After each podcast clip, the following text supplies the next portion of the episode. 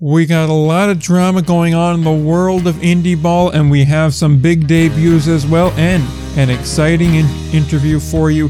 You don't want to miss this episode of the Indie Ball Report podcast.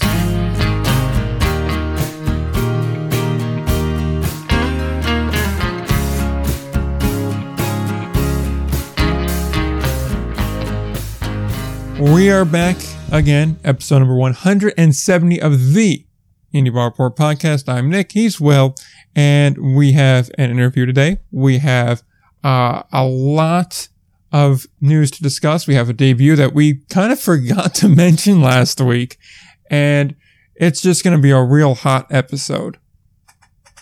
Oh yeah, I mean the weather's warming up. Uh, I mean we're we're really getting into the full swing of things. Uh, and when you really know we're in the swing of things, the American Association is doing wild shit on social media. The Atlantic League is kind of the punching bag, and uh, and I guess you could say, Nick, that hmm, how do I want to say this? That the uh, the Atlantic League, while they may not be a dumpster fire at the moment, they may be an infield fire. That is certainly a good way of putting it there, and I guess we'll elaborate that on a little bit here. But before we start getting into all of those stories and whatnot, I think it would be pertinent to get this interview in here because it is a bit more of a serious topic interview. It is more of uh, an interview I'd like to talk about in a positive way. And once we start getting into uh, the, uh, I guess, hot topics in the Atlantic League and around the around the rest of the indie ball world, really, uh, we may not be as positive and upbeat, and that tonal shift might not exactly be the best. Yeah, I, I guess I see what I see what you mean. So Yeah. we could, uh, well, let's kick it off with that then. Yeah, right. So then we will throw it to our interview with Alex Boxwell as a little bit of a pre prepper for you going into it. Uh, Alex played uh, in the American Association for quite some time, several years, and most notably last year, he put together a really complete year with the Fargo Moorhead Redhawks. And earlier this year, he retired. It was kind of a bit surprising because he was only about 25, 26 years old, so still relatively young.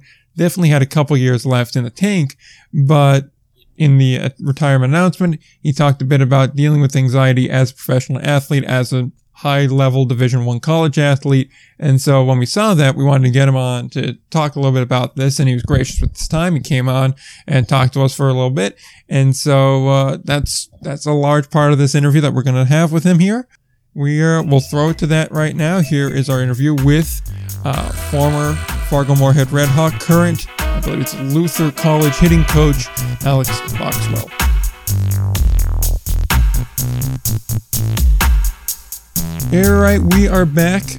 We have another interview this week. I'm really excited to bring this one to you. We have a another ball player, which is rare for us on this show, despite being a baseball uh, show, and he has a very interesting story, a story which I think is very important to hear, and that individual is Alex Boxwell, formerly of the American Association, currently with Luther College. How are you doing today? I'm good, man. How are you? Doing very good, and I appreciate you taking the time out of your day to uh, come on the show, especially when we're in this uh, kind of early spring or late spring, I guess, early summer period. Yeah, absolutely. Uh, appreciate you having me. So obviously, the the career ended a little bit ago. You know, we saw back in April you made the announcement that you were retiring from the game, and that a large part of that stemmed from having some anxiety that you've had ongoing on and off here. And that, when that was said, it seemed like there was a very strong response from the community in a positive way. So I was guessing that that would probably be a good starting point here. Just kind of explain what that process was like when you first made that announcement, and then a little bit more so what uh, what you thought the response was going to be.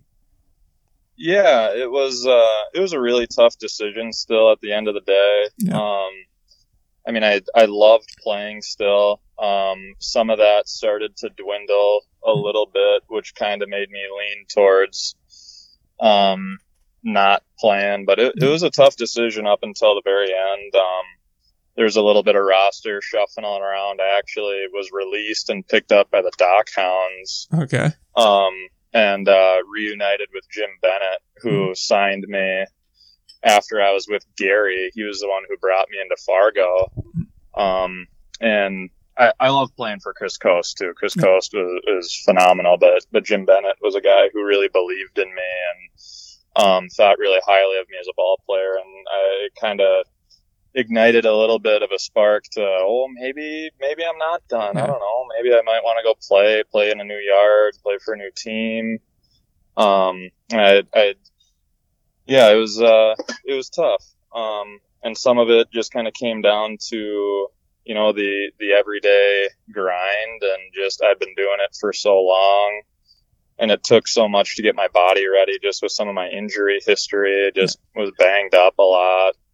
Um, and just felt like my body couldn't quite do what uh, you know what I what I kind of expected of myself. I couldn't really throw like I used to, and I couldn't really didn't really have the pop in the bat that I normally did too, just with a uh, some of the injuries that I dealt with, and uh, yeah, and the obviously the anxiety piece came into it was uh, it was one of those things that was uh, you know it was hard for me to identify for a long time. Like it was something that that I've, I've dealt with for a long time without really knowing what it was. Like I was maybe I thought I was sick sometimes, or like felt like I was dying at times. Like I'm I having a heart attack. Like this is insane. Like I I didn't fully understand what was. Uh, going on all the time. I, it kind of bled into my play too, like especially in college, just those the shorter season, playing for the hometown team and stuff like that, playing for my dream school at the University of Minnesota, it was, you know, you wanted it so bad that it almost hurt you as a player that you just wanted, you just wanted it so bad. You wanted to win. You wanted to perform so badly. Um, that like in baseball, I think like sometimes you can want it so much where it, it starts to, to hurt your play. And yeah, it kind of was a little bit of a vicious cycle that I started to kind of figure out that uh, kind of drained my batteries a little bit, and you know, it was something that I I didn't really think I needed to be happy anymore. And after I I, I ended up uh, getting to a spot where I played you know pretty well last year and thought I could maybe garner some interest from affiliate clubs. And and the phone never really rang not for like a tryout or like anything like that. And i was like you know i'm 26 now. It's kind of an uphill battle and the the timing kind of yeah. worked out with with the college gig and i was like yeah you know what it's uh i think i'm i'm ready to move on still some opportunities where i might play a little little town ball i'm from minnesota whereas uh town ball presence is pretty pretty awesome where I think I might might still lace them up a little bit here and there, but I don't I don't think I need the hundred games anymore to to get what I need out of baseball. Is kind of what it what it came down to. Yeah, it's just the the grind from everything and just the just kind of the timing working out there. Because I know certainly when I saw uh, the announcement, everything come out, I was a bit surprised because like he had a very solid year last year, and Fargo is one of the teams that I personally spent a lot of time watching because I was really intrigued by that team. I thought it was a very well put together team. And I, early on, even in the preview, I said, this is a team that is going to challenge for their division. And frankly, if they made the championship game, which you guys wound up doing, it wouldn't be all that surprising to me. And obviously it was a solid year. So when I saw all that, I was like, oh, that's a bit surprising. I mean, I thought you still had at least one or two years in you there, but obviously as as we just heard, uh, there's a lot of factors that went into that. And so I do want to go back to just that kind of the feeling of the, the kind of anxiety there. Cause it's like a, almost like a tightening in the chest there where you're not sure what's going on so much. So at least that's how I kind of understood it to be. And that it's almost like a self, I don't want to say self-fulfilling thing, but it's a self-feeding loop almost where at least the situations are you have, like you mentioned at the University of Minnesota, where you have a lot of pressure on you. This is a school you've wanted to attend for some time. It's a big stage. It's a, a Power Five Division One program, and you have all this pressure to do well and do well, and then all of that's just kind of feeding into itself, at least from how I understand it. So I was wondering if you could just kind of go into that a little bit more. Yeah, for sure. I mean, it's it's something too that, uh, like, since it's such like a you know, like the way the way your body kind of responds to it like the more you try and fight it too like that was one of the things that i i struggled with initially like when i first started recognizing like what this was and like being introduced to like you know therapy and things like that um once i would recognize i was struggling at times like trying to fight it is one of those things that kind of makes it worse. It's one yeah. of those things where you kind of have to let the emotion and like let it wash over you a little bit and let go rather than tense up and try and fight it. And like mm-hmm. that's that's one of those things that kind of it it's it makes kind of that spiral effect. Like especially like somebody you know you're super competitive, you've you know played at a high level your whole life, and you you just kind of think you can conquer everything like on your own.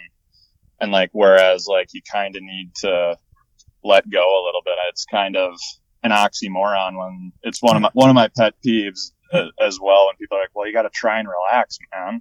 Yeah. Or it's like well you, trying to relax like that doesn't really yeah. make sense. Like it's one of those things you gotta yeah. let go. And one thing that's always helped me that like i discovered along the way and probably discovered a little bit too late like from a playing perspective is like talking about stuff, like be, opening up and even even if you don't really get into the nitty gritty of what's going on, like just being able to open up and talk is such a huge step. At least for me, it was just being able to talk, and it just that's always really helped with like the nerve aspect of it, and just being able to to settle yeah. and kind of come down from like the shortness of breath and stuff like that. Um, going back to last year, um, I missed time. I think I ended up missing like 10 days. I went on the injured list because I like had an episode when I was playing center field last year when we were in Kansas City early in the year where like it felt like my heart was like out of rhythm and like pounding out of my chest and it was like an insane feeling where I was like am I like having a stroke like I could yeah. feel my heartbeat like in my neck and it was like a really spooky feeling. And eventually they were like, part of it was probably the pandemic stuff yeah. and, you know, some of the things they saw with that. And they're like, well, we yeah. got to shut you down and get you cleared by a doctor. Yeah. Or whatever. So I, I missed time there and that was really frustrating. And it took me a while to fight my way back into the lineup after that too. And when I was trying to fight my way back in, I was contemplating whether I was just gonna gonna be done there too, yeah. just because it was like I I don't know I've I've tried for so long and it just kind of doesn't seem to work out. And this has been tough on me and all that stuff. But I got yeah, long yeah. long story short, the uh, those tests came back totally normal, and they're like, well, you should drink more water or something. And I was like, I just remember being really frustrated with that aspect of it too, where it was like, yeah. well, how do I make this not happen again? You know, so it's one of those things that you gotta, you know, keep uh, working on all the time and even when you know uh, know a decent amount about it, just the the internal internal battle kind of with yourself is always gonna kind of be the biggest uh, biggest challenge you face, where you just gotta you work at it and do your best with it and learn what helps, what doesn't, what sets stuff off, and yeah, and it's just trying to there. yeah, it's just trying to really manage it because, like you mentioned, it's it's almost like a uh, almost like how in a car crash they say if you tense up, you're going to get hurt worse than if you just kind of go limp on it. It's that mm-hmm. kind of thing where it's like your natural inc- inclination is to kind of go, okay, let me try and get through this, so that way I can, you know, gotta get back to normal, as it were. And instead, it's like, no, you just kind of gotta let it pass over you, so that way you can get back on it. And that frustration there, it, I imagine that that's, I don't want to say that's the hardest part about it because it probably isn't, but it, it must be the frustration of not being able to just perform when you're like, I don't know why this is happening. I, I can only imagine the kind of challenge that's there with it. Cause at least if it's, you know, something that's visible or tangible where it's like, okay, well, I broke my hand. At least I know this is what's going to happen. When mm-hmm. it's the not knowing that I imagine is really the, the challenging part. Yeah, absolutely. Yeah, and it's something that just like you said, it's one of those things that it's hard to talk about. And like some people don't have a full understanding of it and don't quite, you know, don't don't quite get it. I guess is I'm sure there's a better way to phrase it, but some people that just aren't as familiar with it or maybe have never dealt with it. And it's, uh, you know, finding the right people to talk to about it is, is certainly something that, that helps just because it's, that's also kind of a, a cycle of it where like, you know, as somebody that because what I was diagnosed with, I guess, um, clinically was just general anxiety. Like yeah. I didn't have many episodes where it was like, oh, like a straight up panic attack, but it was just kind of something that was always there a little bit. And sometimes it would really, you know, kind of come forward and, and be a little bit uglier at times. But just like the constant thoughts of like, oh, like I, I don't know, like I don't want to bother this person or like I don't, you know, I don't want to be a nuisance or like whatever, just like kind of thoughts like that yeah. that are just kind of always there and kind of eventually all those little things start to build up and then there's usually kind of bigger moments, but, um, yeah, yeah, just the idea that, you know, it's not a visible thing. And then on top of that, I, I did deal with a lot of actual injuries as well. So yeah. it always, it always just felt like, you know, I was a player that had some tools and things like that, and just like it never quite lined up perfectly for me. Yeah. And like kind of coming to terms with that was it was difficult, but like because like I had a I had a torn labrum in my throwing shoulder that I had. You know, I was in indie ball by the time I I had that MRI, and it was like, okay, well, I'm not going to miss a year because I need to play. If I just miss a year to get my shoulder fixed, then that's that's yeah. not going to help me any. Like I gotta, I gotta get back on the field. And then, so my, my arm was never quite what it was when I was in college. And then my senior year of college, I, I tore up my wrist pretty good and kind of gutted through that because I didn't, I didn't want to get my wrist scoped and end my senior year of college.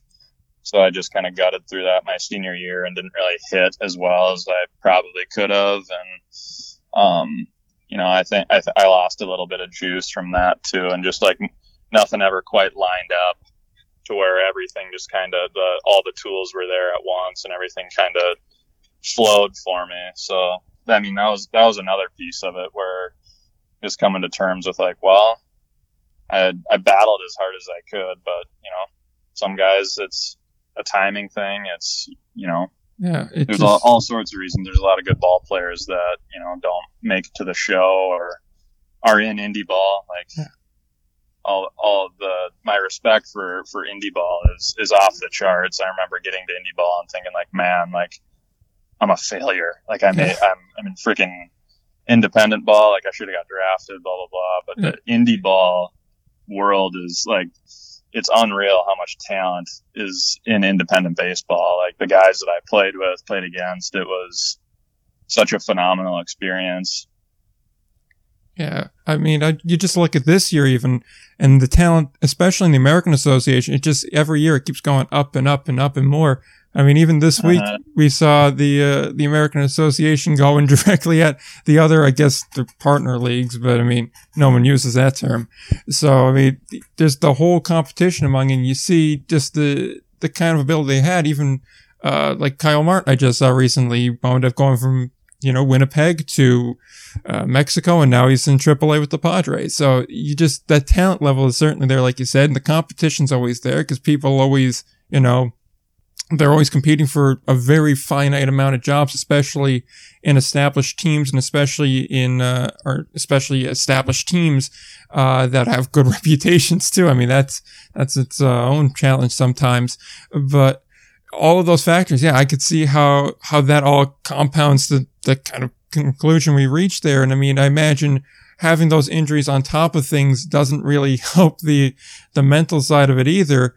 And especially then when it's almost, in the same way where you don't understand the true effect of like a massive migraine would have, where it's debilitating to the point where you cannot really move. You're so sensitive to the light, mm-hmm. or like just a concussion almost, even where it's like I can't really do anything because I can't think straight, can't focus. I imagine having any sort of issue like that, where people may just hear and go, "Oh, well, it's just that." It's not just that. There's a lot more behind it. There's a lot more below the surface that goes into it.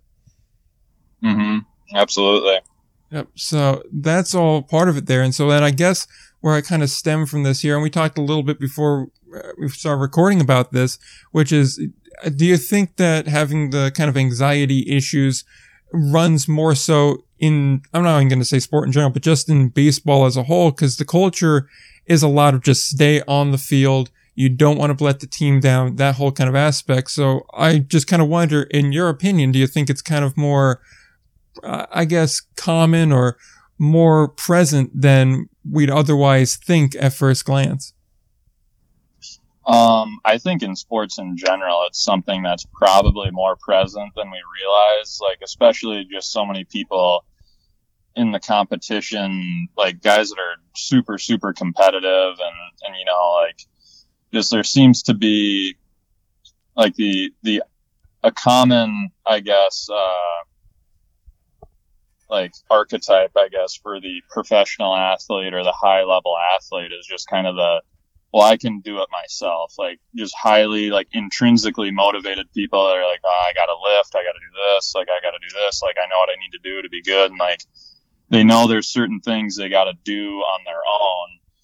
Where like it's one of those things where like a mental health issue, like trying to tackle it on your own is I'm not going to say like it's impossible or anything, but like it's just such uh, a difficult battle if you're just trying to figure it out on your own, depending on you know what your knowledge is of you know whatever you're dealing with and things like that. And I think baseball specifically, I can't really speak for other sports. Like I, I played football and basketball in high school, but I just think baseball at its core is a sport that just really, really um, exposes anxiety. Um, you're in the box, you're on the mound, you're competing one on one, and everybody's watching you right there. Yeah. I mean, it's a it's a team game at its core, but I mean, the game is you you compete one on one essentially until the ball's put in play. I just think it's and like just with how old school you know some yeah. people are, I think sometimes um, those things can be addressed or whatever or aren't addressed. Excuse yeah. me, aren't aren't addressed in the sense that like you know people are worried about being labeled as soft or or whatever and um kind of like what we talked about earlier with how good indie ball is like yeah. you're if you're in an organization your organization's view of you is so key yeah like there's some there's some guys that are in the show that i'm i'm confident there are guys in indie ball that can all, like run circles around some of the guys that get a shot in the show, whether it's because of their draft posi- draft position or or whatever it may be. The the organizational view of a player is is so huge, just because there's so many players in in the system that if you you got a couple guys in your corner fighting for you, that that goes a long way, and you might get another opportunity or two. Yeah. Um, because of that, but yeah, I think I think baseball at its core just kind of brings anxiety to the surface for a ton of people. Just whether it's you're playing at a high level, you're playing playing in front of fans, or you just want it so badly for yourself. And it's a sport where you're always going to play your best, where you're kind of playing with that that backyard mentality, like when you were a little kid, being able to be loose and and just letting letting the game kind of flow. Yeah, and just the the just makeup of the game because, like you said, it's a team game, but there's a lot of individual events that happen throughout the game where it's you know you're in the box, like you said. You're if you're a pitcher, it's you every pitch. You're dictating what happens uh, as soon as you throw that ball, and then there's so much time in between innings, in between plays, even where you can just kind of if you're not on guard, it's like those kind of always present intrusive thoughts can kind of just slip in there. And then once mm-hmm. they're there, it's hard to get rid of them. And it's especially hard to get rid of them when it's like, okay, I have about 25 seconds before the next pitch is thrown. And you got to kind of get back into it. I imagine that makes it even more difficult. And like you said, you know, the organizational view of a player is so important. And even on that indie ball level, it's, well, a lot of scouts are going to be coming to these games and looking for guys. So you never really know when are you going to have that scout there and who is that scout going to talk to, whether that be uh, on the staff, whether it just be people around the ballpark, whatever it may be. And are they going to be seeing your best game? Are they going to be seeing your worst game? If you're a pitcher, is it going to be that start where you only go three innings and give up six runs? Or is it going to be the start where you go seven innings, strike out 15 and you only let up one run and two walks? You know, it's so unpredictable and baseball is a sport where it's kind of hard to predict the outcome. There's no real way when you go into a game, you're going to know how it's going to go because just so many individual things that can happen where you could have a 10 run lead in the eighth and still lose the game. Mm-hmm. 100%. So it, it is something there. And I think that's very interesting. And then now currently as a college coach here, and you mentioned you're only 26 years old. Do you think that kind of being in that position kind of helps you for the guys that are on the level that you're coaching here that they're obviously younger guys. You're a younger guy. It's kind of easier to relate to them and kind of have that kind of uh, culture set up there where it's like, hey, if you if you need to talk about something, then I'm kind of here for you. Yeah, absolutely. Um, it always helps to being a little bit closer to playing, just being able to understand what guys are going through and and having a, a better grasp of like the the student athlete experience and and that whole deal, just how busy guys are and dealing with, you know, yeah. class, playing, one of those aren't going well, or or girls, or or, yeah. or whatever it is. Um, just having being able to be there, you know, for guys and just know that, um, you know that that they have somebody that that they can talk to. Um, I, I had guys after I, I posted um, my kind of retirement deal. I, I did have players come come forward and want to talk to me and have guys that I met with on a weekly basis and just kind of watching how that affected them, just the way they, even the way they interacted with guys at practice and watching the way it um, kind of helped them get out of a funk a little bit, playing just almost not even talking about baseball, just kind of helping guys just know that, you know, it's, it's normal, man. Like it, these, these things happen and it's, it's okay. It doesn't make you soft. It doesn't mean you're a bad person or, or, or whatever, wherever your mind has taken you to where, you know, you're, you're kind of spiraling, just being able to, to know you're, you're not alone. You're not fighting it by yourself is uh, is huge, and I, I think that has um, you know it's yeah. it's has its has its advantages as a coach where you know you're able to be there for guys, and that's uh, you know that's where I get the joy out of it. You know, being able to help guys become you know better men, better you know a better son, a better father someday, a better baseball player um, that's that's kind of what it's all about at the end of the day at the collegiate level, just making sure guys develop as human beings as as well as baseball players, and that that you you leave them better for it. That that they cross paths with, yeah.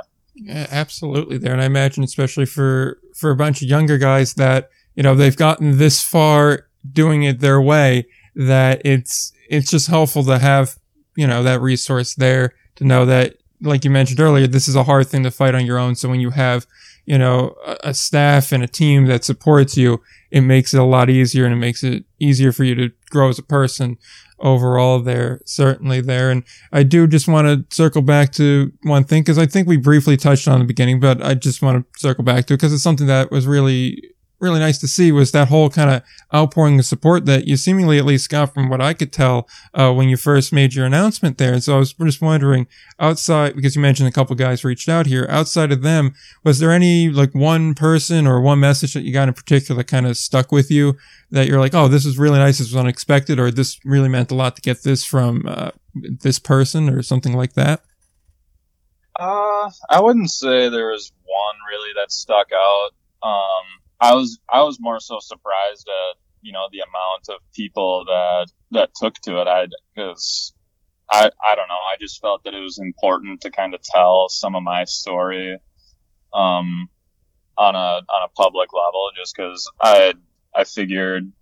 I mean, I've I've talked to people in the past too, whether it was in the locker room or kids that I coached in the past, but just having a feeling that there was more of this going on than a lot of people um, admit or feel comfortable admitting. Um, so I just thought it was important to to kind of say something I didn't I didn't really expect much to come of it, but the amount of people that were like, "Man, this is super cool that you did this. Like this just is another step in kind of breaking a little bit of that stigma of uh, like you know you're struggling or whatever, you're soft. That that whole battle with being an athlete and like being able to say like, hey, like I'm I'm not doing great. Like I need I need some help.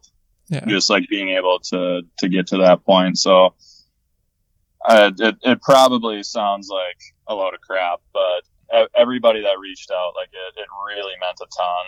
Just because, um, just knowing that you know my experience can help other people, whether they're still playing, done playing, or coaching, or whatever they're doing, that my story could help them, you know, be a better person, player, what whatever it may be, that it could, you know, just help a little bit. Because at, at the end of the day, that's you know where yeah, that's where the... I get I get joy from being able to to help people and be a positive impact on their lives. Yeah, I mean that's the important thing. Really, at the end of the day, it's the impact you have on people more than anything else. That's what's uh, that's what's left. And really, I mean, just sharing that was, I think, very important. I think it was something that a lot of people wouldn't have done.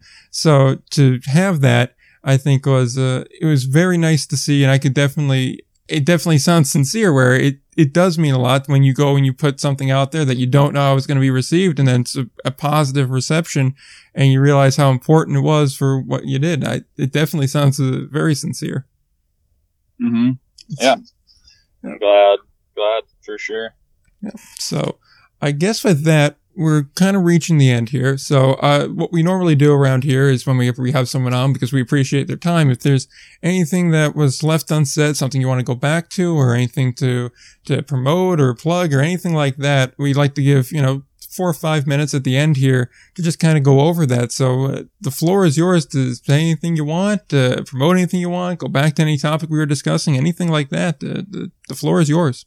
Oh man. Um, I would just say, uh, all I'm looking for is to leave uh, leave this place a little bit better than I found it. I don't don't really have a, a ton to plug. Um, it, was, it was super fun to be on the show. Um, I had a, a, coaching staff that was super super uh, supportive in college. I don't know if I ever would have got help if it wasn't for uh, John Anderson, the head coach at University of Minnesota. I know they've fallen on some hard times, wins and loss wise, but um, being able to to be at that program was uh, best decision I ever made in my life, and I I don't know where I would be if I didn't have a head coach that that truly cared about me as a person and, and developing and stuff, and it had a huge impact and made me want to get into coaching and impact lives of uh, of young men and hopefully be able to do a, a shred of, of what he's done in his I think oh man, 38 years that oh. he's been there. Um, That's and nice. then just all the all the people that, that believed in me in, in independent ball. I mean, I had a, a, cup of coffee with the Saints, one at bat with with George yep. over there with St. Paul, and then went over to Gary and got over to Fargo, and eventually, you know, put together the more one of the more complete seasons that I'd had since I was a sophomore in college. Just I was so banged up all the time and just just kind of want to want to tip my cap to all the people that that believed in me, gave me an opportunity to experience the game in a way that many people uh, don't get the opportunity to.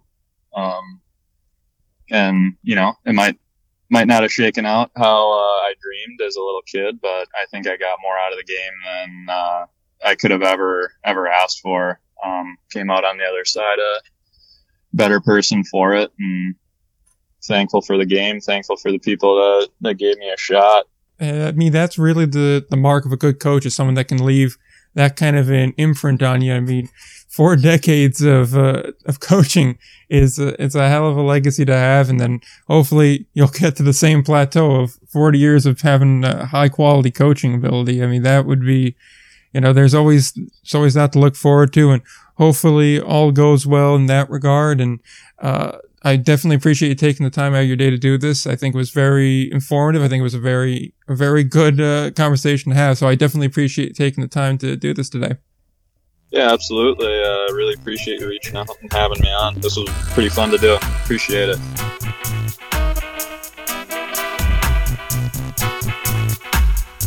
Again, we'd just like to thank Alex for taking the time to come on the show. Really enjoyed talking to him. Uh, a lot of interesting perspectives he brought on there. I thought it was uh, a good insight there into how uh, the kind of old school, older head talking uh, mentality around some baseball teams, some baseball leagues, and how that affects anxiety was something that was really interesting, especially its impact on other guys and how it's kind of just underlying in a lot of these guys that I think while yeah, they're not on, say, the major league level, it's still professional stage. And I think a lot of times we think of professional ball players as not immune to this, but kind of unaffected by a lot of anxiety and pressure. It just kind of gets pushed off to the side a bit.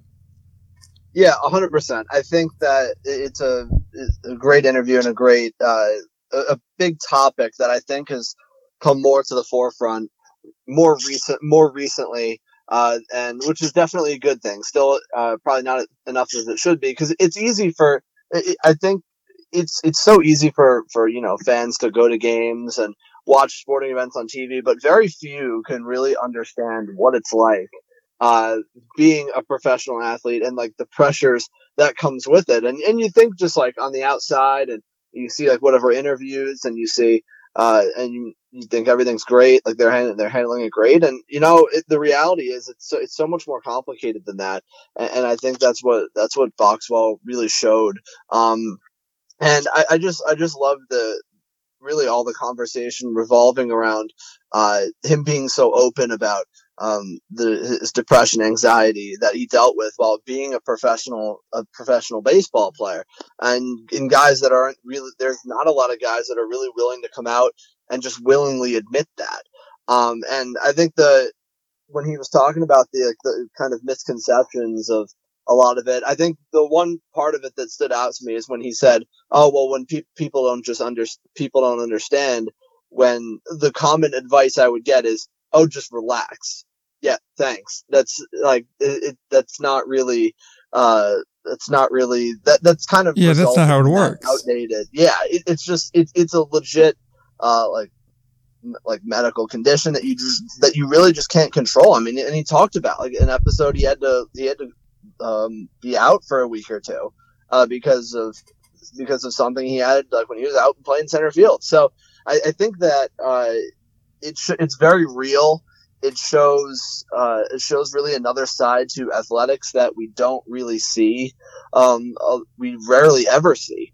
Um, and it's good to bring that. It's good to bring that to the forefront, and certainly uh, for a guy like for a guy like Boxwell, I think it's good that um, that he's still in he's still in the game of baseball. He, still he still loves baseball and he's still willing to teach baseball. But um, but definitely um, definitely feeling a lot better, and that's that's great to see. But a really important topic. I thought it was a very informative interview. Definitely about like the topic of mental health in sports, which is just it's just so important. Absolutely. I think it's also important that he's now a coach on, say, a college level here where you're dealing with a bunch of younger guys, a lot of guys that, you know, have grown up more in a, a more accepting kind of uh, culture around mental health and anxiety and things like that. And so when you have someone that's, you know, roughly your age, you're dealing with 18, 19, 20, 21, 22, 23 year olds, and you're 26, it's a lot easier to relate to these guys. It's a lot easier also for these guys to come up and say, Hey, I'm having an issue to someone that's about their age that understands what they're going through on and off the field a lot more than say a coach that's in their 50s or 60s and they've been removed from the college level for a while. They're kind of, I don't want to say insulated from a lot of the daily kind of back and forth and rigor of being a college student and a high level division one athlete at that, which is a much different experience than just being a regular student. than, you know, than a younger coach would be. So I think that's also something important there. And that was just a really informative interview all the way around. But you're 100% real, will with that uh, point on just relax is not really something that works. It's like telling somebody that's, uh, you know, got a broken hand to just kind of shake it off. It's like, well, I can't really do that. It's got its own thing, its own way to heal. Like, I could try to throw a baseball with a broken hand, but it's not going to go well for anybody. So it's kind of the same boat there. But yeah, no, it was definitely a, a very interesting interview, and I'm definitely happy that uh, that it happened. Yeah, totally, and uh, and, and the the broken hand thing is a good example, and it's it just shows really how hard how hard it can be, um, especially when you got and I mean you you can imagine, of course, with, with Boxwell on like an American Association level. I mean, how many guys like that we don't know about that are playing like like in the major leagues and whatever sport that might be with like thousands and uh, thousands upon thousands of people watching them, millions watching around the world, like, uh, social media getting flooded after the game, good or bad. I mean, that's gotta be, it's gotta be so, so hard, uh, for so many people. Uh, that are just mentally, and it's not something that that is really talked about enough. So I think I think he definitely brought some some good perspective about that, and just kind of bringing that side of an athlete uh, more out into the forefront. Absolutely, there. And so, uh, on that note, we will make the switch over to the Atlantic League discussion now because I think that is a a very interesting area to get at right now. And for for once, when we're talking baseball here, uh, we're not talking about on the field play like we kind of expect to be in the middle of June we're talking about a lot of stuff that's going on on and off the field and some of the stuff that was brought up in our good, a good friend of ours, uh, Ryan's daily roundup video from a couple days ago. Uh, but first and foremost, I think we got to talk about the kind of inferno in the room, which would be, uh, from Thursday. The Southern Maryland Blue Crabs made a very interesting decision in drying their field, or at least the way they tried to dry their field, I should say. Wouldn't you say so, Will? I think interesting would be a good way to put it. Um, I I think I would also maybe prefer a stronger adjective like maddening, or just borderline insane.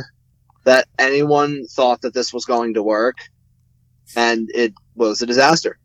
Well, you could say that it is because what the Blue Crabs attempted to do, or at least their grounds crew attempted to do, was dry their part of their infield out by lighting it on fire.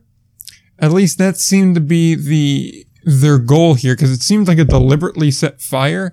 And from every account I've seen so far on Twitter, it does appear to be that they deliberately lit their infield on fire. Either way, they did this on the day of a game, which would be bad enough. But it's not just a one game day. It was a double header day that they decided to do this on. And so this whole fire gets started not 10 hours before first pitch on game one. So now we have under 10 hours to get a field ready and all set up for a double header. And they had to delay this, the game one for two and a half hours. And so the first game goes off at 7.30. That didn't end until 11 o'clock, from which then game two got started at 11.30 and that didn't end till about two in the morning. So, all in all, pretty disastrous decision on lighting that field on fire. And if it wasn't deliberate, then I have to ask, why were you holding an event on an infield that you knew could result on the infield catching fire the day of a game?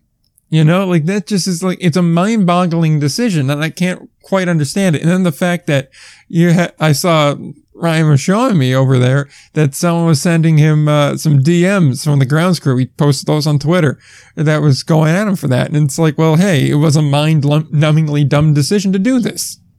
I don't know what can possibly uh, goes through, you know, people's mind about it. And uh, I think that whether it was deliberate or not, I almost, it matters in a sense, but like, at the same time, it's just it's dumb either way to have to even put something at risk and uh, because I, I truthfully have never seen an infield catch on fire. Like I don't even know how you do that. To be quite honest with you, it's very impressive. I don't like it has to be deliberate because it's dirt.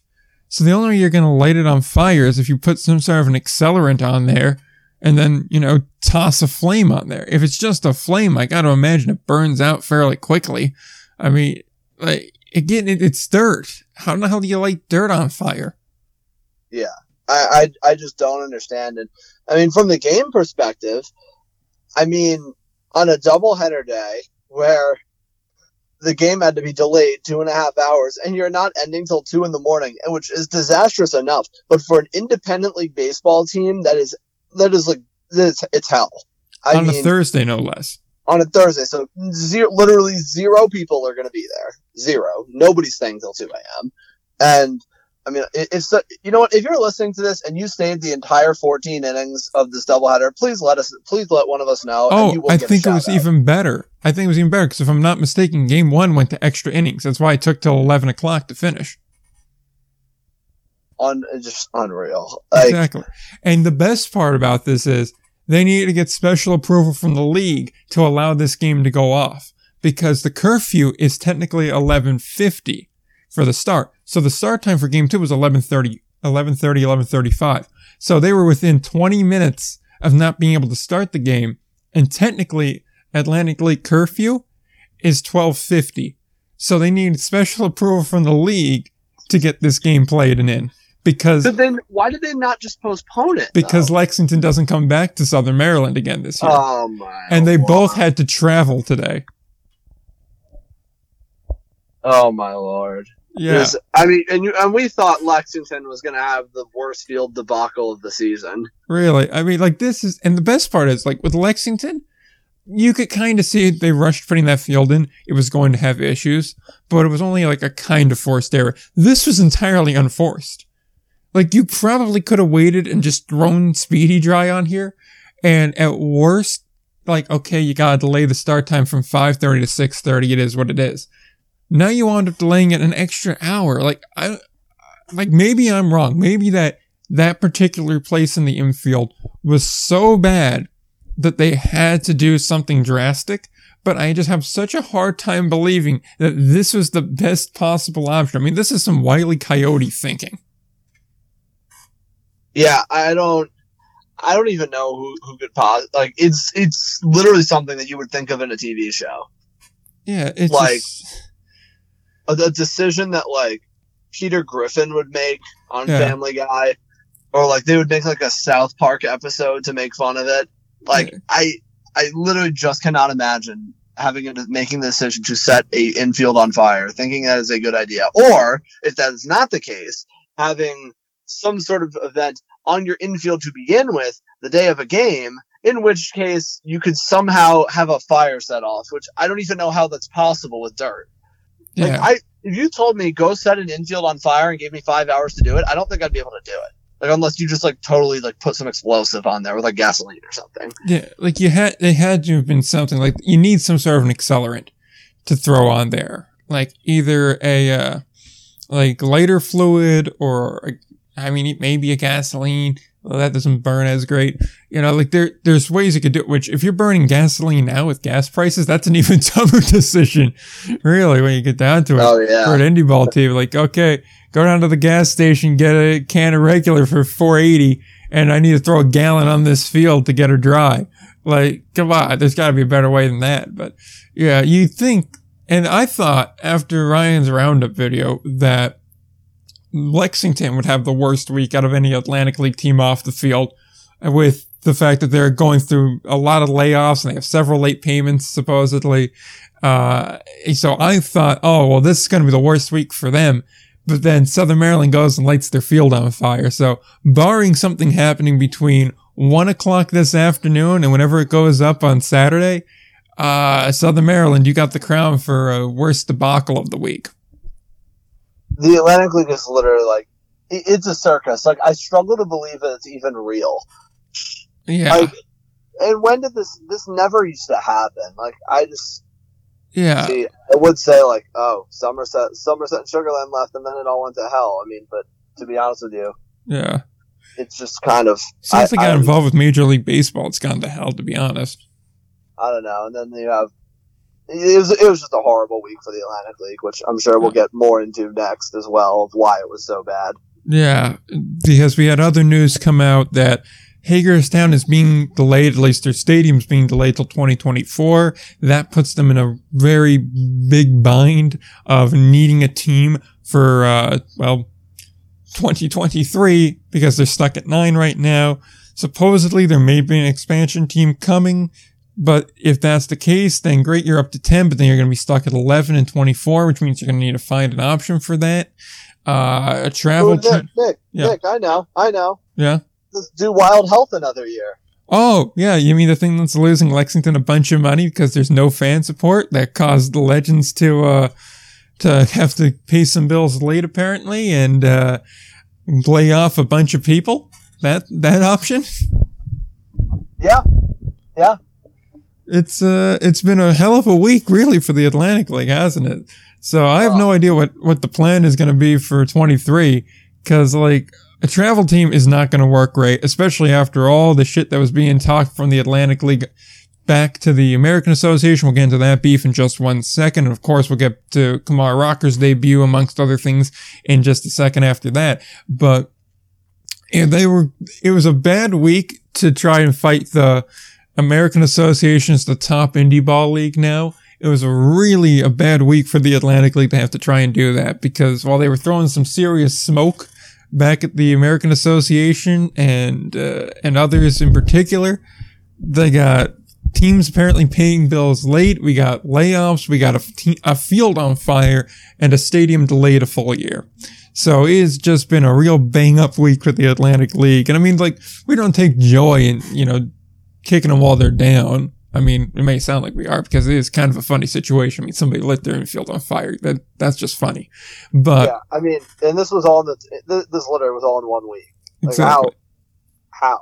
Yeah, it's it's impressive. It's like it, it took about 72 hours for all of this to happen. Like it's just been a bad week for him. And I mean, like again, I'd love to see them run well. I'd love to see this not happen, but lighting an infield on fire is a preventable thing.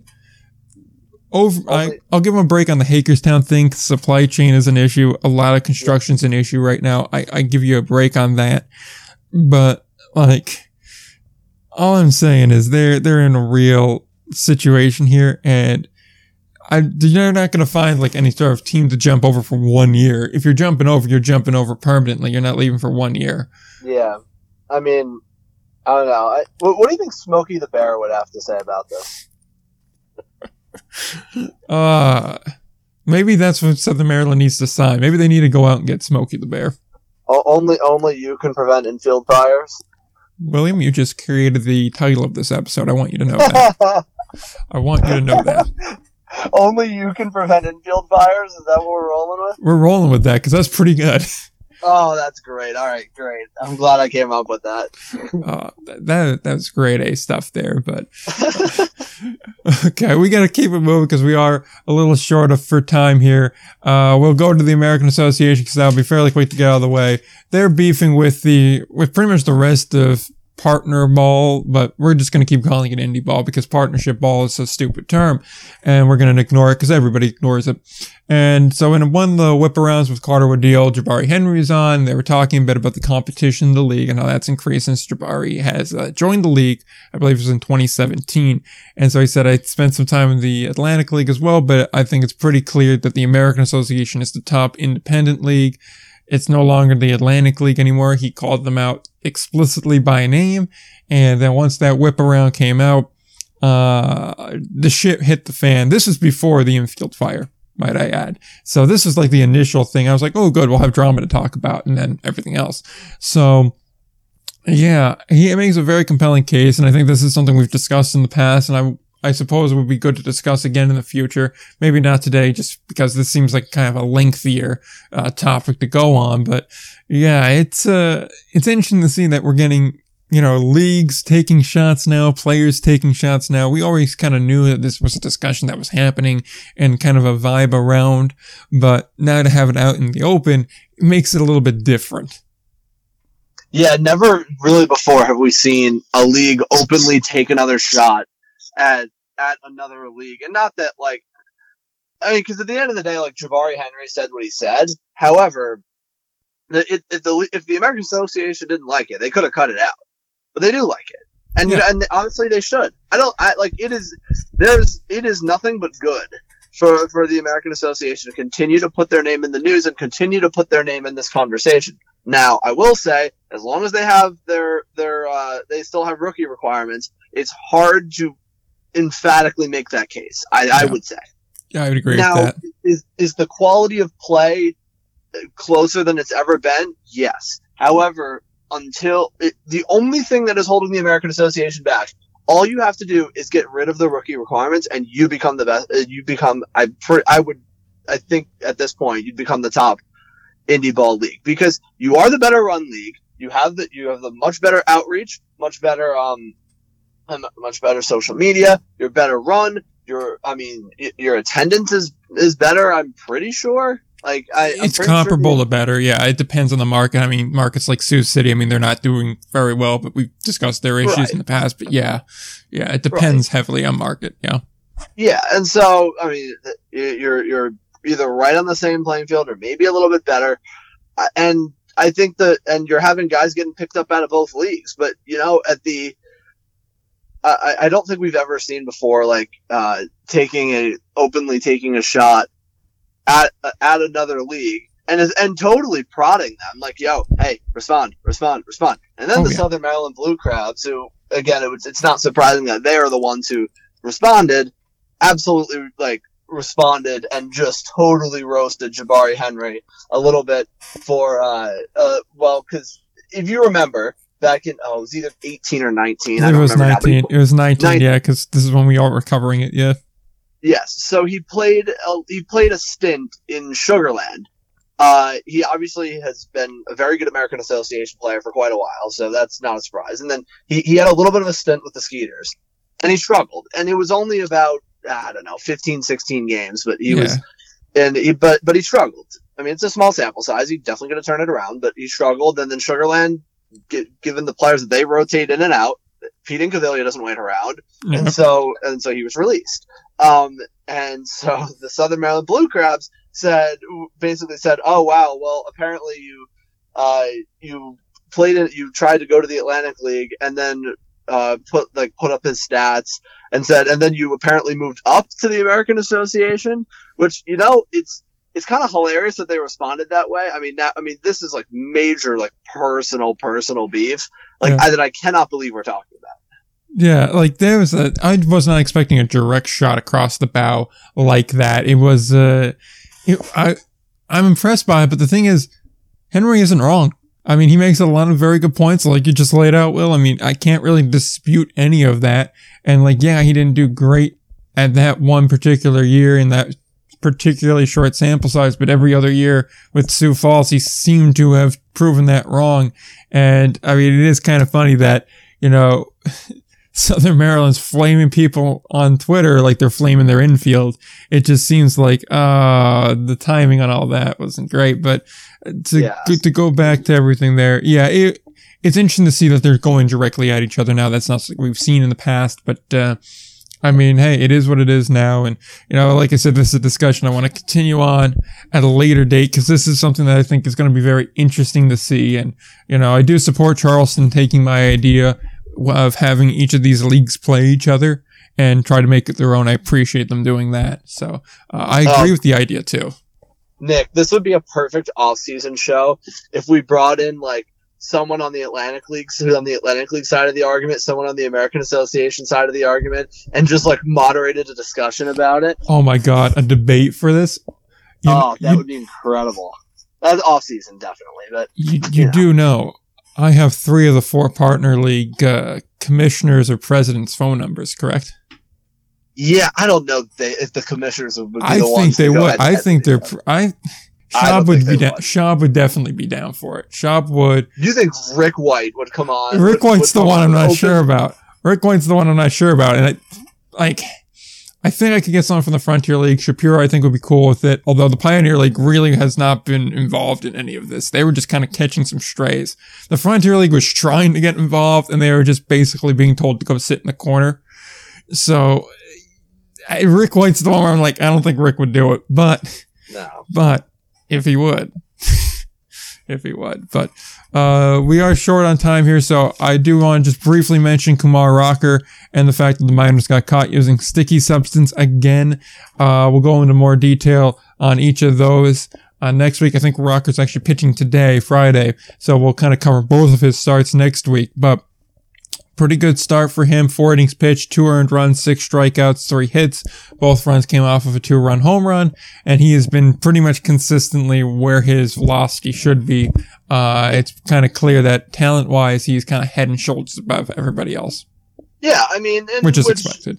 Which is it's expected, and at least I was actually able to talk to a couple couple scouts out here on the Cape who were actually at that start, and apparently he was up to 99. So. Yeah. Uh, not many guys in the Frontier League are up to 99. So, uh, however, I mean, you can see it's not like he was unhittable. I mean, the Frontier League got, uh, they made a bad pitch and the Frontier League hitters made him pay. Um, but I mean, for all intents and purposes, it was, it was, it was a really nice start for him. Uh, and I'm, I'm interested to see how he continues to build. Is he going to stay also at that four inning kind of plateau? Is he going to try and, uh, extend out a little bit, or are they going to be like very very careful with him, and I kind of lead toward the latter. But um, yeah.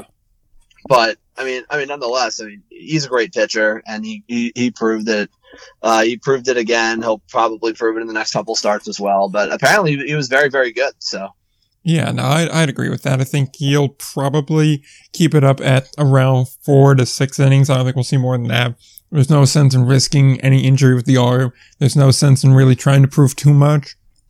It's more or less a showcase for him to just go out, show, yeah, I can still throw this hard.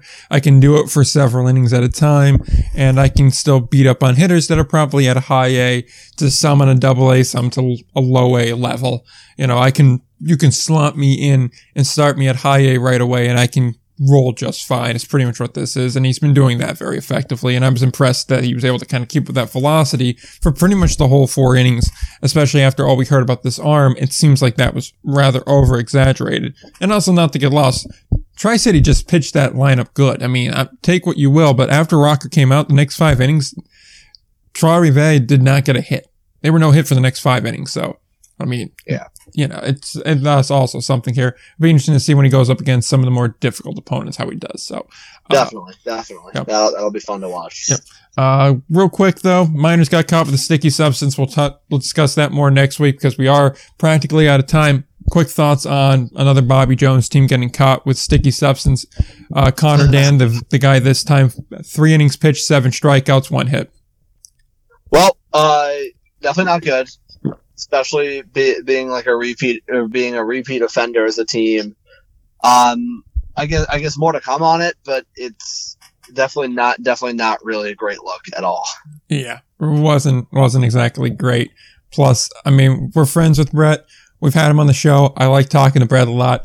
Didn't love him calling out two umpires and saying, you know, these two are hacks. It's like, well, he had sticky stuff on his hands and you saw him wipe the stuff off of the one hand and kind of put it on his pant leg too, right after, right as they start checking him too. So, mm, it, I'm just saying he's not getting gunned for no reason.